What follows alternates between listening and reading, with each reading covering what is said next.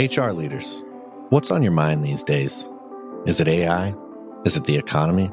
The talent market? Remote work? Retention? DEI? Pay transparency? New laws? Our 2024 Workplace Trends Report outlines how HR leaders are thinking about these challenges and what they believe will help their organizations overcome them. Want to find out what they said? Head on over to peoplemanagingpeople.com forward slash workplace trends 2024 and download the report to find out.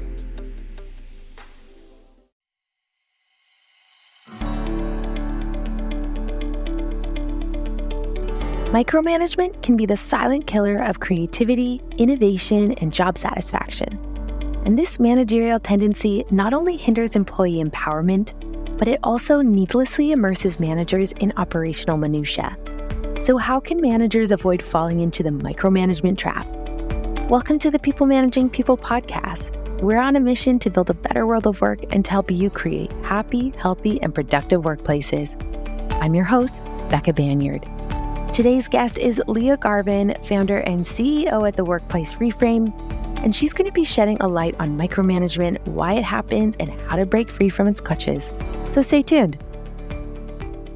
Lia, welcome to the show. It's so great to have you here today. Thank you so much for having me. I'm so excited. So, we're going to be diving into the topic of micromanaging, which I think many, if not most of us, have probably experienced being micromanaged before in our careers. But before we dive in, I'd love to know just a little bit more about yourself. Could you share with us what you're passionate about and how you spend your days at work? So, I am an organizational effectiveness or business consultant, and I support teams in both big and small companies on how to work better together, how to work more effectively and have more motivated and profitable teams. And so for bigger companies, that looks a lot like doing manager development workshops, feedback trainings, employee engagement work. And then for small businesses and entrepreneurs, I support them in figuring out their team operations so that they can get out of the weeds and really scale their teams and help their teams grow. So that's what I love to do. Um, I think what really motivates me is helping people enjoy work a little bit more. And so I think some of the tools that I use are like workshops and establishing playbooks and SOPs, but the real passion there in my, I think like my real superpowers are, you know, recognizing, well, what's, where are people getting stuck on it? What's getting in the way from people operating their best? And where are people getting frustrated or feeling demoralized? And how do we make really subtle shifts to help people work in a better way? And I like to call this disruption without destruction because it usually doesn't take major overhauls for a team to be operating in a better way. It's often really small targeted shifts that help teams go from feeling like maybe people are excluded or not feeling valued or recognized or feeling like unclear on priorities, making some really subtle shifts can kind of turn that whole thing around really, really quickly. So let's focus on micromanagement. And I want to start off kind of why we're having this conversation in the first place. So, from your experience, what are some of the negative impacts that micromanagement have on not only the employee and their performance, but also the organization as a whole? So, you know, you mentioned the why behind micromanagement. I think, you know, a lot of times when managers or team leaders, and so this could be in a small business or a corporate setting, you know, when someone is micromanaging, a lot of times that is because they're feeling a lot of pressure from someplace. Maybe they're feeling pressure on deadlines, on budgets, getting it from their own management chain. And that often leads people to grasp for control over something. And so I think we rarely micromanage because we're like, oh, I want to get this person business. but we more so, we're like, I, I got to have more of a handle on this. And so I think when that already points to a situation of, you know, for that manager not feeling very secure, maybe they have a learning curve in their own role. Like I've noticed when I worked in in team operations and program management in the corporate world, sometimes I'd have managers that would jump in and start to micromanage me because sort of like team related work was more comfortable for them. They liked doing that. And so it was like, oh, like I'll just get involved in this. So that was one of the reasons that sometimes, sometimes it was because they were, as I mentioned, they were getting pressure from their, you know, stakeholder or the client they were working with. So they were like, okay, I want to make sure that I've covered myself. And so I think the first thing is like when people are micromanaging, it's a symptom of some unease that's happening somewhere else. And I think to solve it, it's both that manager themselves has to think about it, but then we got to figure out how we clear up that thing that caused the micromanaging in the first place. Now, another reason people micromanage is maybe there's not a lot of trust on the team.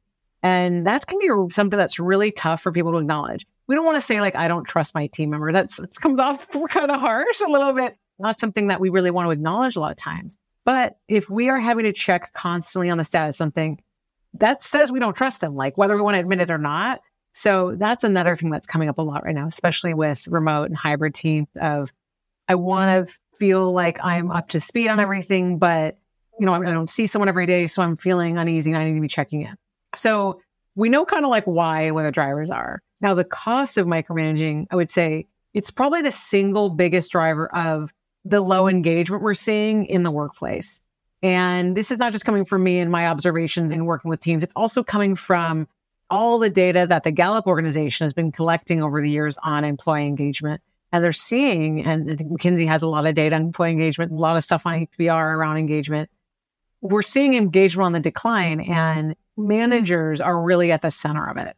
And I think right now, because of hybrid work and less kind of contact with our team members, there is less feedback that we're seeing happening right now because of that. There is more grasping for some of that control and the cost is people feeling, you know, what is low engagement? It means I don't feel very excited about my work. I don't feel connected to it. Maybe I don't feel a sense of purpose. I don't feel very motivated. I'm kind of just doing the job. You know, we had the great resignation, but then a lot of people are staying right now because of all the economic uncertainty. Doesn't mean they love that job. Doesn't mean they're that engaged.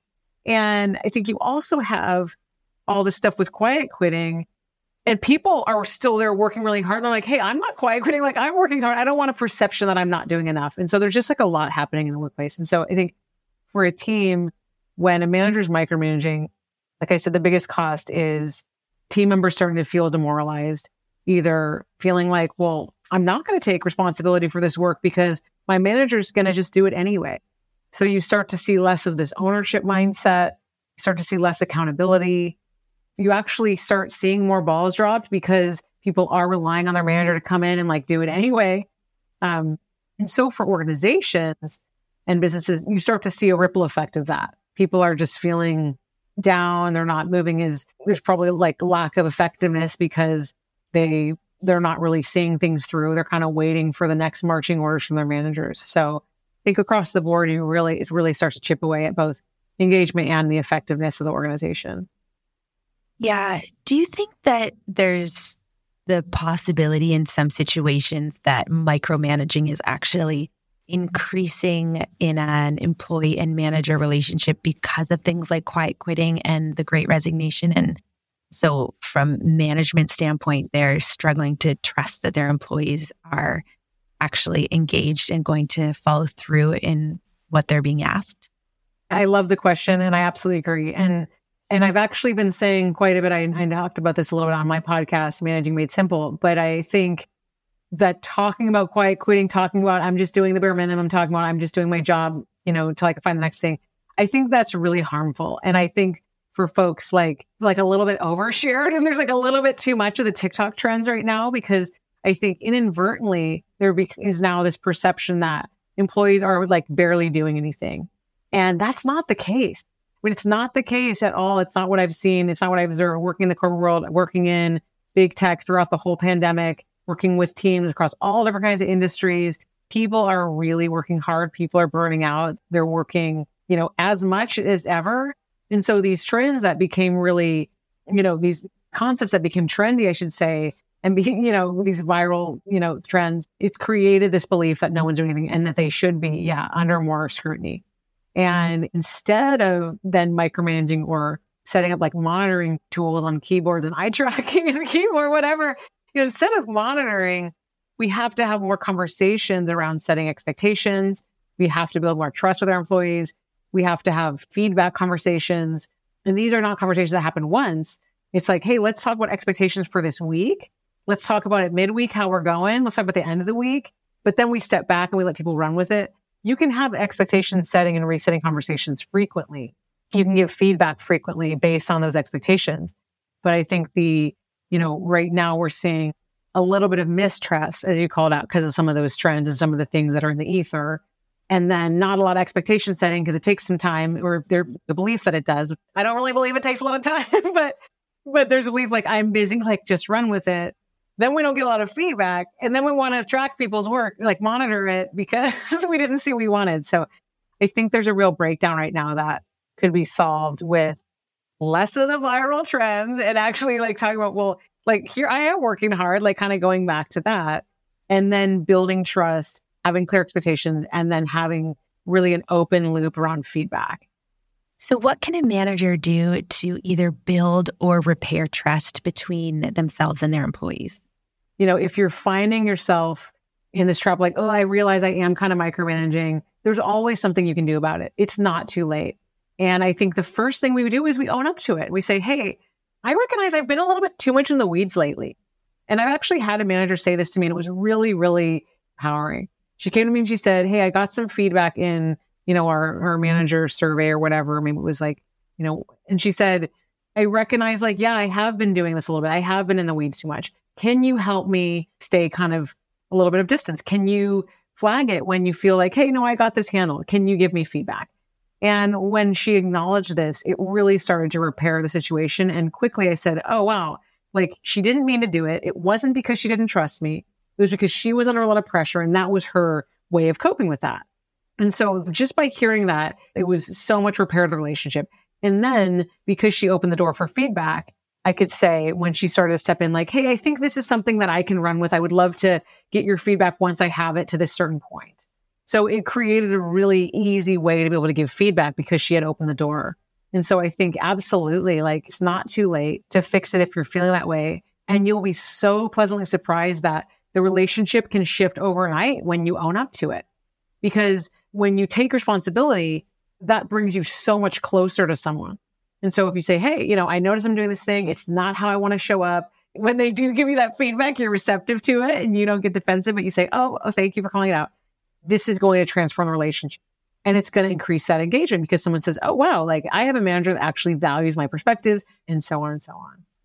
So, in your situation, you said your manager, it wasn't because of a lack of trust that they were micromanaging. But what if, as a manager, there is a lack of trust with a specific employee? What do you recommend in those situations in order to kind of call the employee to a higher standard and to give them a second chance to meet that standard. Absolutely. I mean, in any relationship, we have to build trust, you know, through communication, through predictability and communication is a huge one. And so I think starting with getting to know our team members is really important. Even if it's someone that's like a contractor working temporarily, like it's really important to spend some time getting to know someone to understand what is their work style? What are their preferences? How do they receive feedback, constructive feedback and appreciation? right? Because when we get to know someone, we start to see like we can start challenging our own assumptions and biases, right? If we people don't all work the same as us. In fact, you know, people rarely work the exact same way as us. But when we we kind of used to expecting things to be the way we do it because that's like, you know, I think everybody thinks like things are going to be the same as they do them. So the first thing is really to get to know our team members, to spend time, have conversations, make a little bit of that upfront investment in understanding how they work so that when something comes up, you have that foundation to go to instead of like, oh, it's because they don't care or, oh, it's because of this assumption. Oh, it's because they didn't bother with this. This is going to be critical in being able to do the next thing, which is like, you know, giving someone the benefit of the doubt based on that thing and recognizing, you know, okay, when something doesn't happen the way I wanted it to, was it because an expectation gap? Was it because a skill gap? Or was it because of some kind of other sort of communication gap? And the expectation gap is solved through setting clear expectations like we talked about, not just saying like, Hey, here's what I expect, but getting grander, like, Hey, I want you to run with this project. You know, I'm going to need to, let's check in on it midway each week. In that check in, I'd like to see this and this being really clear about all the pieces that go into it and not just assuming the person's going to know, you know, exactly what you want to share. And then part of expectation setting is talking about what success looks like. Saying, hey, here's what done looks like. You know, we have these three things included in the final project. we have met with these people and gotten, you know, this alignment from stakeholders. The client has given this kind of feedback, right? This is what, how we get people to know, like, it's not just what's in my mind, but I have set a clear goalpost. Now we can come back and give feedback based on that. So that conversation is going to allow you to have a foundation that you can then build trust upon. But if you haven't set expectations, like then you're just hoping that both people are reading their each other's minds, and that doesn't ever happen that way. So that's how you address like, is it an expectations gap? Now we can also see sometimes that we've set expectations, success, clear. It's like we are on the same page, and then the person's not meeting the mark. And I think through again talking to someone, having regular feedback, asking them like, "Hey, you know, we talked about this, and I'm not seeing this. Like, what got in your way?" and using open ended coach like questions. So this is like, you know, what got in your way or what do you think is missing here or what do you want to try next time? Questions like that. We can see, oh, it's actually a skill gap. So I asked this person to do this thing mm-hmm. and maybe they said they could because they wanted to, but then when it came to actually doing that task, they weren't quite there. So like maybe it was running a client meeting in a certain way or, you know, wrangling some big project across a bunch of stakeholders from different kinds of teams. Like maybe that was something they weren't quite ready. For. Well, when we found that it's a skill gap, now we can, you know, help give them that support. So maybe they can shadow someone, look at some examples, maybe, you know, they can mm-hmm. bite off a smaller kind of projects related so they can build up the skills. But that's, I think, the biggest way to build trust and start to establish is like, you know, not just assuming someone can't do it because of some thing, like they're not cut out for it, or they don't care, or they're not motivated enough, or they're, you know, whatever, but saying, okay, I'm the mm-hmm. manager, I'm here to support them. I got to make sure that I've been super clear expectations and given them the support on the skill side. And now what are we left with? And then I mentioned there's like maybe a third bucket, like other communication, like catch all. If we've addressed expectations into the skill gap and we're just not seeing, then I think there's a different piece where like there's a really an accountability gap, which I think is often solved through the expectation setting. But when there's an accountability gap and the person's just really like, you know, I'm not seeing it, I'm not getting, I'm not taking responsibility, then that's another moment to have some maybe more hard, constructive feedback conversations around what does it mean to be a team member in your team, organization, or your company. So I'm curious for smaller teams or for entrepreneurs who maybe they only have like one or two employees and they don't have all of these feedback loops set up and established. I think it can be quite intimidating as the employee to share with basically the CEO of the company that they are feeling micromanaged. So, what can an employee do to kind of identify or bring that issue up with their manager or the head of the company? And vice versa, what can or what should a manager or CEO be asking themselves when they're considering whether or not they're micromanaging? So, from the manager or CEO or business owner's standpoint, you know, I think there's a few tells that show us that we're micromanaging and we could actually take a step back. And both of these are solved in a very similar way. So, the first one is when we're finding ourselves constantly in meetings, like sunrise to sundown, we're in every single meeting, and we're the one doing all the talking in all the meetings right? Because this is an opportunity where we can see, okay, if we're in every single conversation, we're not letting our team members to step up. We're not letting our team members lead. We're not letting our team members either build relationships with clients or stakeholders or whoever. We're kind of running all this stuff. Um, so when we're finding ourselves in every single meeting, that's an opportunity to do like an audit of how are you spending your week and say, hey, where are there moments that I could delegate to a team member to run with something? And if I'm not delegating because I'm worried how it's going to go, maybe I give them some coaching beforehand and say, Hey, for this kind of meeting, here's how we want to run this. And maybe you shadow it for a while and then you let it go, but really taking a step back. Now it's really similar for the next thing that's another tell is when we're making all the decisions, right? Now, when we're making every single decision our business from, you know, company strategy to like hashtags and social media copy, this is telling us that we're not letting our team members be autonomous and, and being actually able to step up as owners.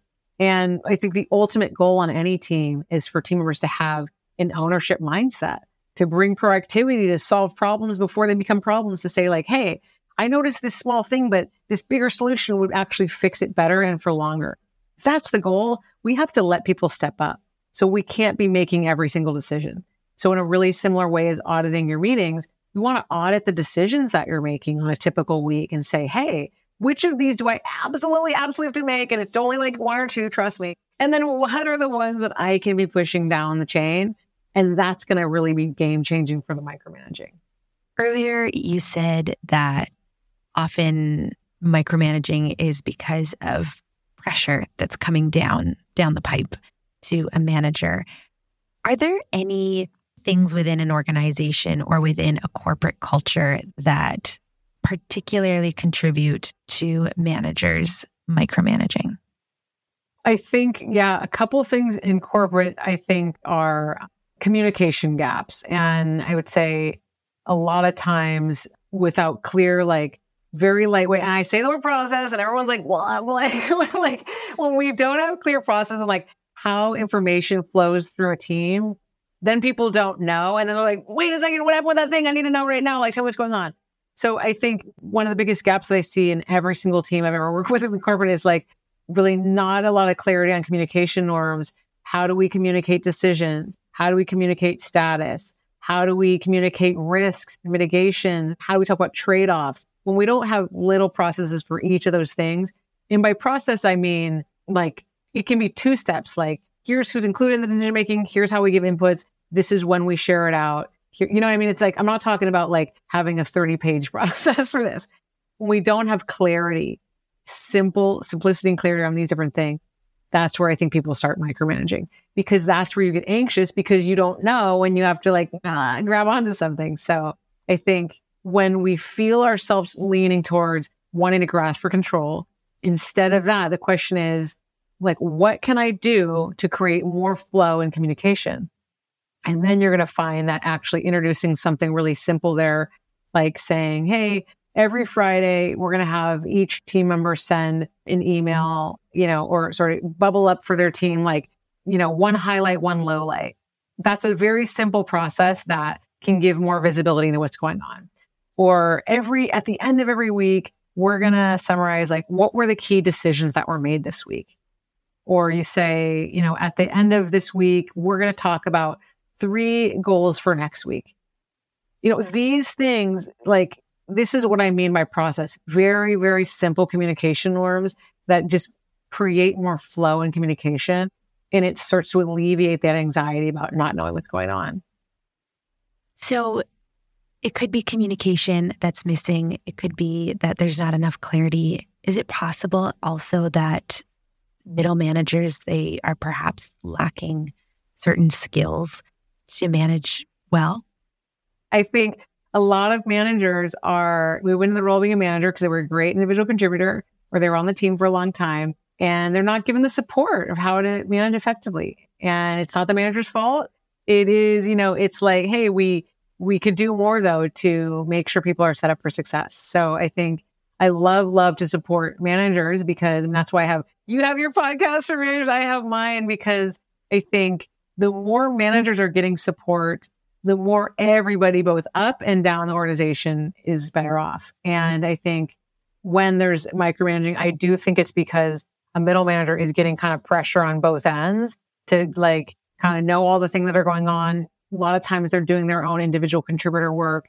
Mm-hmm. And I think it can be really helpful through a in a team to have some of these communication norms so that managers can uphold those and then not feel the squeeze of it. But I think the biggest place, and I do most of my work with managers in my workshops around this, is building skills around delivering feedback because gaps in feedback is directly related to micromanaging because you didn't address this thing that you should have addressed. And now you got to like come in you kind of like be helicoptering in the situation. So much can be solved when we get better at giving feedback and recognizing feedback's not just criticism, that it's the positive stuff, it's the recognition, also the difficult conversation, but it's when we get better at feedback. And this is why it's my favorite thing to teams on. It's transformational. It builds that trust that we talked about. Feedback is all about expectations. So it makes sure we have the clarity and expectations. Um, it allows us to build a relationship it allows us to take responsibility, like I said, with that manager example, like opening the door, making feedback to a street. And one of the biggest reasons people are citing, I know in with great resignation and really typically, you know, women leaving the workforce in higher numbers even after the great resignation is a lack of recognition and a lack of appreciation for your work. That's feedback. Okay. Feedback is saying this thing that you did was awesome because, and this was the impact of it, giving very specific, actionable, positive feedback and recognition. This is also game changing for your team. So I think that's one of the places that I think are really important for managers to get a lot more comfortable around is delivering feedback, talking about feedback, mystifying feedback, making it a two way street, because that will resolve a lot of these issues with micromanaging. Just real quick before we wrap things up, how can upper leadership support their managers to grow in these skills? And if we're talking about a small business or an entrepreneur, what are some ways that they can get the support that they need to grow in these areas? I think recognizing that we all really need to be continually building these skills and, you know, practicing these things and spending the time, whether it's working with, you know, external facilitators or reading books about or listening to podcasts like, like we run. I mean, I think like it's really important to acknowledge like that you never become a perfect manager you're never finished. I mean, a lot of the stuff that came up with the pandemic and managers having to be a lot more um, hands on with dealing with people's with distributed teams and people's safety and different things like there's all this new stuff. Now we have more generations entering the workforce. There's more to think about, more to understand. And so I think recognizing that, you know, we're always want to be developing ourselves here. I think that's a really important thing. And so, you know, if you're in a smaller business, I think having a lot of con- actually in any size business, let me say this, in any size business, I think having regular meetings with your team's conversations, asking people like, what's going well? What do we want to improve? Having that open loop of feedback, that's going to be really critical. And then as a manager, if you're feeling like, ah, you know, I don't have the skills to get through this, or I know I can do better, getting a coach, getting a mentor, you know, participating in professional development and really taking an active role in continually upskilling yourself like I said, listening to the podcast, reading the books, because, and then putting these things into practice so that you're actually you're doing the work and you're trying to get better at it. Things like feedback can be intimidating, can be scary, can be uncomfortable if someone, you know, has a reaction where they're really frustrated or they get upset about something. But if we just avoid it, it's going to be harder the next time, right? So I think we can work through all of this if we if we take an active role and and engage in it. Lia, thank you so much for being here today. It's been a pleasure chatting with you. Where can folks connect with you or stay in touch with all that you're doing? Definitely reach out on my website at liagarvin.com. So that's L I A G A R V I N.com. I'd love for folks to check out my podcast, Managing Made Simple. You can find it on Apple, Spotify, Google, wherever podcasts are. Or LinkedIn is another great place. You can find me on there or Instagram at lia.garvin. Awesome. We'll put all of those links in the show notes, so be sure to check them out. Folks, thank you so much for tuning in. If you would like to stay in touch with all things HR and leadership, head over to peoplemanagingpeople.com forward slash subscribe to join our newsletter community. And until next time, have a great day.